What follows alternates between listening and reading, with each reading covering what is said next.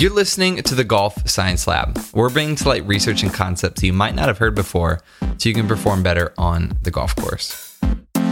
Hey, I'm your host, Cordie Walker, and this season of the show, we're looking at club technology. So far, we've covered golf shafts and putters. Today, we're looking at wedges. What should you know about the technology behind a wedge? And are there any misconceptions that might be holding you back from getting the most out of your wedge game? Great guests and definitely some practical takeaways from this episode. If you're new to the Golf Science Lab podcast, just a couple things I wanted to let you know about. Number one, we have two other seasons of the show.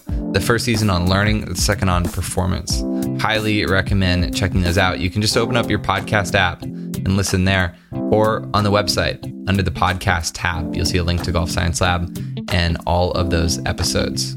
Number two, we have another podcast. It's powered by the Golf Science Lab called Game Like Training Radio. We talk about how to improve your learning. Again, uh, you can see that on the website under the podcast tab in the menu. Great show. Definitely check it out. Uh, and number three, we have awesome articles and videos added to the site each week. For instance, recently we did one with Dr. Noel Rousseau called The Reality of Swing Thoughts. And I have to say, probably one of my favorite pieces of content that we've published on the site in a long, long time. So go and check all of those things out, golfsciencelab.com. You can find out more. So, what factors do we look at when we talk about wedges? Obviously, you got to find the right loft for the gaps that you're looking for. Um, obviously, lie angles, you know, a, a, an important factor, but really bounce is with a wedge is the most important factor. That is our guest for today. His name is David Edel. Hi, this is David Edel. I'm the founder of Edel Golf. We heard from David in our episode on putters. He's a craftsman and a club builder who's honestly produced some stunning designs and concepts in the putter and wedge game. And to create Edel wedges, he actually partnered with the 2016 PGA Teacher of the Year, Mike Adams. And the work and research behind their fitting system is extensive. And the most important factor for your wedge, as David said, is bounce. I did a quick search, and here's what Wikipedia tells us bounce is. So, Bounce angle is an indication of how much the sole, or the bottommost part of the club head, lifts the leading edge. A high bounce angle indicates a sole which lifts the leading edge significantly, whereas a club with little or no bounce allows the leading edge to contact the ground without interference. Got it? Maybe not. David explains this a bit more. Really, bounces with a wedge is the most important factor and finding that correct bounce angle and bounce is a very misunderstood you know word It almost has a negative connotation to it because the industry tends to want to say less bounce is better when really all the, the empirical data from fitting and launch monitors and, and such will tell us that bounce is the most you know, the, the larger the numbers, generally more important. Now, when you talk about bounce, you have to talk about it in two different ways. There's width, which gives you effective bounce, and then there's actually the true angle. So, depending on you know your stroke, your swing type, whether you have a lot of lag or you don't have a lot of lag, that will determine a lot, you know, of what your angle attack's doing and, and your lean. So, for example, if you're, uh, if anybody's, you know, has the ability to go hit a golf ball at where there's a launch monitor, and you hit a, a medium swing shot, so you're taking the spin out, so you're you're not going to be creating trajectory through spin. And let's say you have a 60 degree wedge in your hand for a simple number, and you hit a wedge and it's got a 38 degree launch angle, you would take the loft of that club and subtract the, the launch angle, and that would tell you the bounce value that you need. So if you had 60 and you had a 38 degree launch angle, you need 22 degrees of bounce. Now, do you need width when you need when you have that much lean, an angle of attack?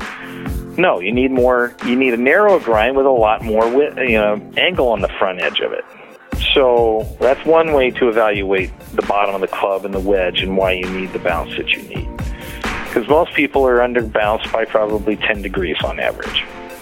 So So they got 10 degrees of dig that they've got offset through now they kind of lean back and they're creating bounce through their body and their spine angles, which shortens their their radius, their short right shoulder radius to the ground, and makes makes they get closer. So now they've their radius. So then they shove forward more with the right arm because they can't release the club head because they've changed their angle through their spine, trying to create bounce so it doesn't dig, but they're actually exacerbating the problem. Not naming names or, or pointing fingers here, but my guess is the last time you bought some wedges, you fired up eBay and picked up the similar ones to what you had last time. Just going with the normal amount of bounce and, and hoping it all comes out okay. And maybe a quick range session and, and you're good to go. Well, maybe not anymore here's a guy that said, you know, I used to think I was a really sucky wedge player, and he didn't understand that he he had always like eight degrees of bounce in his wedge, and in the end, he ended up with 24 in a kind of a V grind, uh, and and he said all of a sudden I became a wedge player. And it was like now I feel like I'm a really good wedge player. Now he's transitioned to the senior tour and he's you know he's he's playing phenomenal golf. And he said my wedge game was always holding me back, and I didn't know why. And I kept defaulting to no bounce and wider soles, and I didn't understand the value of bounce. And until that happened, you know, now I'm a believer on bounce and finding the right exact bounce angle. So bounce can either help or hurt. It can make hitting a shot far easier or far harder than it needs to be. People find that when they have the right bounce in their wedges, the way they interact in terms of the, the way their club interacts with the ground is very different, and they get a lot more confidence, particularly in, particularly in their shorter wedge shots. That is Tony Wright. He's an Edel club fitter and host of the podcast Game Improvement Golf, and and he also agreed that for some reason bounce just seems to be underappreciated. It's a shame that there is such a negative connotation about that. Bounce is just a hugely important aspect of wedges and their fitting and how the right amount of bounce can help golfers. Now let's go back to David and talk about why it can even change the way you'd hit a shot. My partner's Mike Adams, who's uh, you know Hall of Famer and PGA Teacher of the Year this year. And we developed co-developed the wedges together and and a lot of the philosophy that I have I've you know I've, I've developed from my interaction with Mike. And you know when you start to look at body types and so if you were in a golf posture and you had your left arm hanging down and you moved your left arm across your chest to where it bangs against your pec and you can't move it any farther and then you put your right hand on it you will have a pitch to your to your hand to your right hand it'll either be kind of vertical to the ground, could be under like in a Zach Johnson scenario, or it could be in more of a covering position. And the way your right arm naturally folds also determines what kind of bounce you need. So the the more your hand is pitched in a more covering position, you're going to need a wider sole and you're going to need more bounce. And as it goes more to the neutral where it's vertical, where your palm is parallel, you know, perpendicular to the ground, so it's basically your hand is is is on a side position, that would say that you need, you know, less you need a narrower grind because you're going to be more of a corner, where the guy that's got more of his hand facing the ground is going to be more of a a cover, and that's going, they're going to need more width and more because they're going to be pushing down, so they're going to need more resistance against the ground to push it back out. Where the, the more it gets under, the more you need less bounce and you need more width because you're already creating it because your hand's under, and when your arm straightens, your hand's more in an under position. So, how your armful patterns actuate determines whether what kind of grind you need, and then also the environment you live in. So the cover, a true full cover, is probably going to need width and and bounce, no matter where they live. If you're in a wetter environment, the, more sight-on position, you, you know, you might go, I, I, I default better to more bounce because the ground's so wet. Or where I live in Texas, the ground's really hard, caliche kind of ground. With uh, Bermuda, I, I default to a narrower grind with more angle. So the environment has a lot to do with the bounce requirements you need. And so a player could theoretically have two wedges, one for winter and one for summer too, you know, or different turf conditions. After this quick break, we're continuing on our conversation about wedges with grooves.